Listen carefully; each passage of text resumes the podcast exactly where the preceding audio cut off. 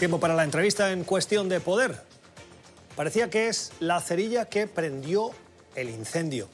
Incremento de las tarifas de metro ha llevado a Chile a un caos no visto en años, en décadas, dicen algunos.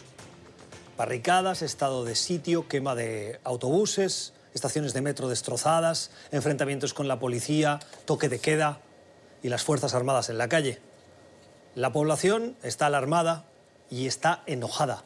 Y la comunidad internacional preocupada. ¿Qué está pasando en Chile? Hoy en este espacio de cuestión de poder le queremos dar un poquito de profundidad, el contexto de lo que pasa, no solo en los datos de violencia, sino en el trasfondo. Por eso nos acompaña Patricio Zamorano, es analista político, es académico, es codirector del Consejo para Asuntos Hemisféricos en Washington, D.C., un centro de pensamiento sobre cuestiones geopolíticas hemisféricas. Patricio, buenas noches. Buenas noches, ¿cómo estás? Bien, gracias por estar con nosotros.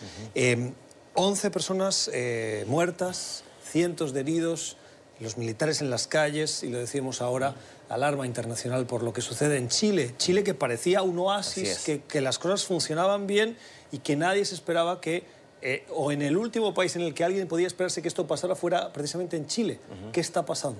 La verdad es que en los últimos días yo te diría que han sido traumáticos para la sociedad de, Chile.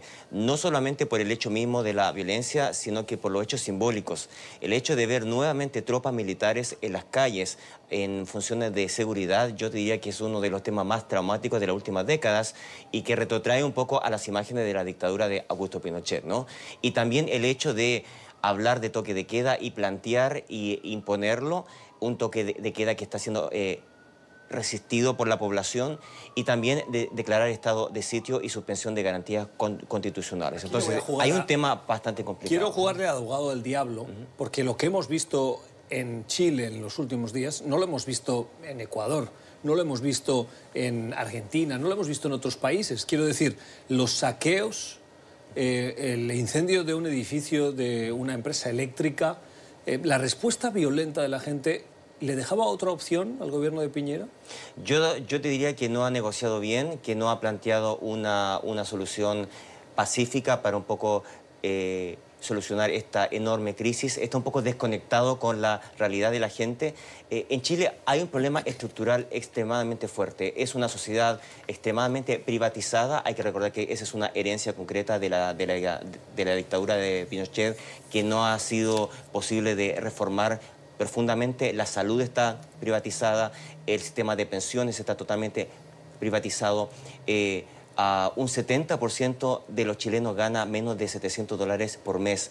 Más de la mitad eh, gana cercano a un, eh, a un sueldo mínimo. Y eso crea un impacto psicológico eh, en la población de desesperación. Y ese es el tema que estamos viendo. No es solamente esta alza, que es mínima, son solamente 30 pesos, algunos centavos de dólar, pero el hecho simbólico rebalsó un poco la paciencia de la gente y, un poco demuestra el, grado de depresión social que vive el chileno con una de las tasas de deuda individual más grande de América Latina también. Entonces, aquí hay un tema del modelo. El modelo económico y social del país tiene que ser profundamente reformado y ese es un tema pendiente. Chile tiene hoy una inflación del 2% anual, está dentro de lo que se podría esperar, una población en condición de pobreza, de acuerdo a los estándares internacionales o académicos, de alrededor del 9%, 8,6%, y eh, para este año el crecimiento esperado es del 2,5%. además tiene un ingreso per cápita que es de los más altos de América Latina, 20.000 dólares. Así es. Pero estos datos no son dramáticos. Si los comparamos con otros países de la región, el nivel de pobreza es mucho más alto, el nivel de ingreso medio es mucho más bajo. Entonces, yo veo los datos y escucho lo que usted me dice y hay una desconexión. ¿Qué es lo que no me casa entre esto y lo que usted me dice? Es el hecho de que es una clase media empobrecida, es muy extendida eh, y los niveles de ingreso son tan precarios que una, una pequeña alza en las tarifas públicas, una, una pequeña crisis económica, eh, una pequeña alza en la tasa de desempleo empuja a, millones de chilenos a la pobreza inmediata. Es una clase media debilitada, eh, como digo, que no tiene ningún tipo de subsidio eh, estatal, no hay una agenda social fuerte. El gobierno de, Piñera ha intentado desmantelar muchos de los, de los un poco subsidios y ayuda social que venían emanando de otros gobiernos socialistas. Pero hay que recordar, los gobiernos socialistas tampoco han tocado el modelo financiero eh, que está eh, en la base de este problema social. Es un tema estructural que hay que reformarlo. Yo le quería preguntar precisamente por eso, porque he escuchado hoy analistas que siempre, eh, al final de sus explicaciones de lo que sucede, acaban yendo a la dictadura. La dictadura terminó ya hace décadas. Así es. Y ha habido gobiernos de centro derecha y de centro izquierda, socialdemócratas y conservadores como el actual. ¿La culpa es de todos los gobiernos por no haber hecho lo que tenían que haber hecho? Yo te diría que sí, eh, desde un nivel incluso constitucional. El país se, ha fundado como una sociedad totalmente neoliberal en ese sentido y se ha resistido a una reforma social profunda que tiene que ver un poco también con las grandes corporaciones. En Chile hay mucho dinero, hay grupos bancarios y financieros extremadamente poderosos. Grupo Angelini, Lusek, el propio grupo del presidente Piñera. Entonces, esos grupos no han podido abrirse a una reforma salarial. Por ejemplo, los salarios son bajísimos en, eh, Chile. Entonces, eh, la salud está totalmente privatizada. Eh, hay, un, sentimiento de, precariedad constante. Y Chile tiene uno de, uno de los niveles de depresión clínica más grandes de América. Está en el, en el lugar número 5. Entonces, hay una presión social constante en el chileno del día a día de clase media profesional que se ve frustrado, frustrado por el hecho de que hay un sistema que no garantiza eh, lo mínimo para una calidad de vida decente. Entonces, esa presión para los que van a Santiago de Chile, que es bastante popular el país para el turismo, etcétera, etcétera, se dan cuenta de que hay, una, hay algo bajo, eh, bajo la mesa, hay un sentimiento de frustración, hay un sentimiento de estrés crónico y yo te diría que la violencia de, estos últimos días refleja eso. No es lumpen, no es eh, actos terroristas, es, la, es una clase media extendida que está extremadamente preocupada por su futuro y por el futuro de los hijos. Bueno, yo quiero entender eh, que las protestas en las calles es una cosa, pero que el asalto a establecimientos comerciales eh, y el robo de material de esas tiendas no. No, no está justificado por esa protesta social. ¿Qué tienen que hacer los gobiernos? ¿Qué puede hacer Piñera ahora en esta situación? Vimos en la situación de Ecuador y ahora lo extrapolamos al resto de América Latina, si es que hay alguna conexión y se lo preguntaré, pero eh, eh, Lenín Moreno en el último momento dijo, bueno, muy bien, suspendo eh, este decreto que me ha llevado a cancelar, entre otras cosas, esos subsidios a la gasolina y me siento y se apaciguaron las cosas y parece que hemos vuelto a una cierta normalidad en Ecuador aunque sea tensa, pero eh, mm. la normalidad y no hay violencia en las calles. ¿Qué puede hacer Piñera?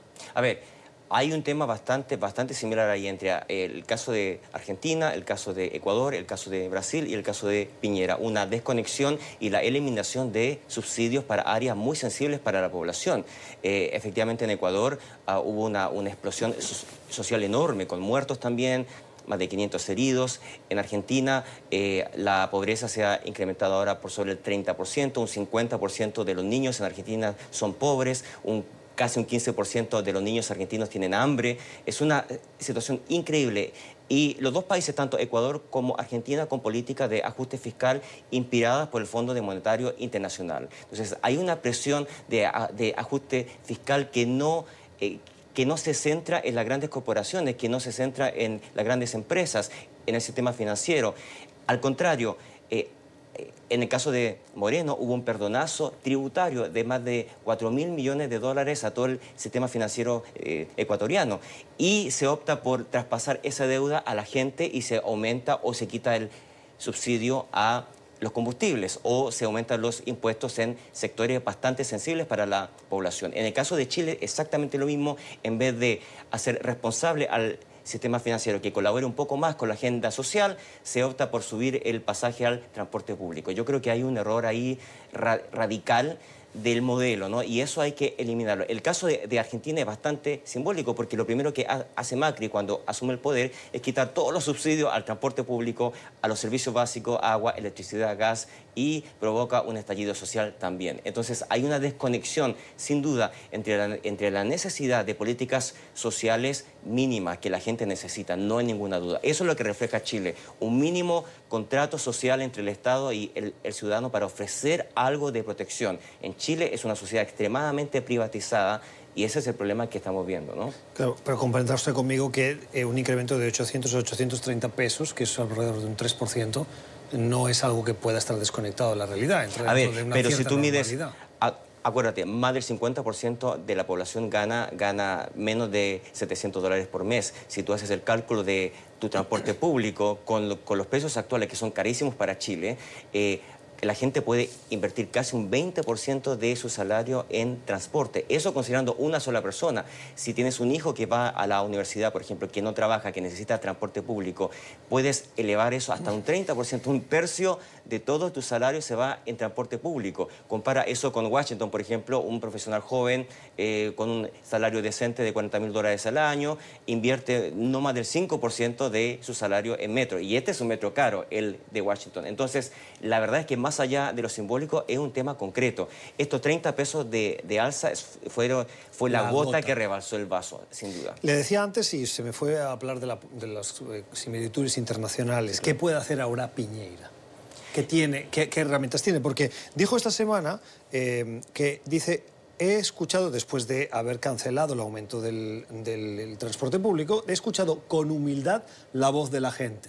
Eh, está dispuesto a retroceder, de hecho lo ha hecho, y a decir que va a escuchar pero las protestas continúan. Eh, yo te diría que en términos estratégicos Piñera ha cometido errores extremadamente graves este fin de semana. En vez de apaciguar un poco los ánimos, incrementó la explosión social con el tema del toque de queda, el tema del estado de sitio, el tema de enviar los militares a, la calle. Eh, la violencia ha venido tanto desde el Estado como desde la población.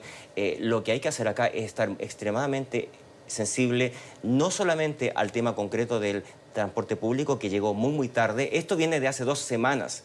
Se sabe en la, en, la, comunidad internacional por el tema de esta sorpresa de la crisis en Chile, pero esto viene desde hace varios días atrás y el gobierno no cedía. Entonces es lamentable que la gente no tiene una salida institucional no a través de los partidos políticos, no a través del Congreso, no a través del gobierno. Y Chile cuando entra en temas de violencia es, una violencia muy, eh, muy radical, muy desesperada. Y eso es lo que estamos viendo. Se rompe el mito de este oasis que toda la gente habla de, un Chile estable. Hay un tema de precariedad que la gente es extremadamente sensible a este tipo de cosas. Y eso es, es un tema grave, ¿no? Termino. Palabras de Sebastián Piñera también. Estamos en guerra contra un enemigo poderoso e implacable que no respeta a nada y a nadie y que está dispuesto a usar la violencia sin ningún límite, incluso cuando significa la pérdida de vidas humanas. ¿A quién se refiere Piñera? Está totalmente desconectado de la realidad. Si hay un enemigo es, el, es el, pueblo, es el pueblo chileno, eh, un gran porcentaje de la población que, como te digo, está bastante desesperada.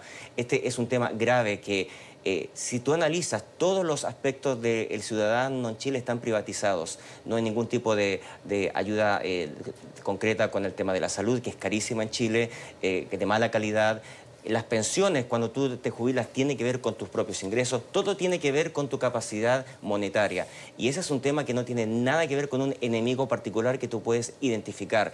Esa frase yo, yo te diría que es simbólica, demuestra la desconexión de Piñera con la realidad del país. Y la gente en las redes sociales se está expresando de una manera bastante clara, gente de derecha, de izquierda, de, de todos los sectores, de la desconexión que existe entre el gobierno de Chile con la realidad. ¿no?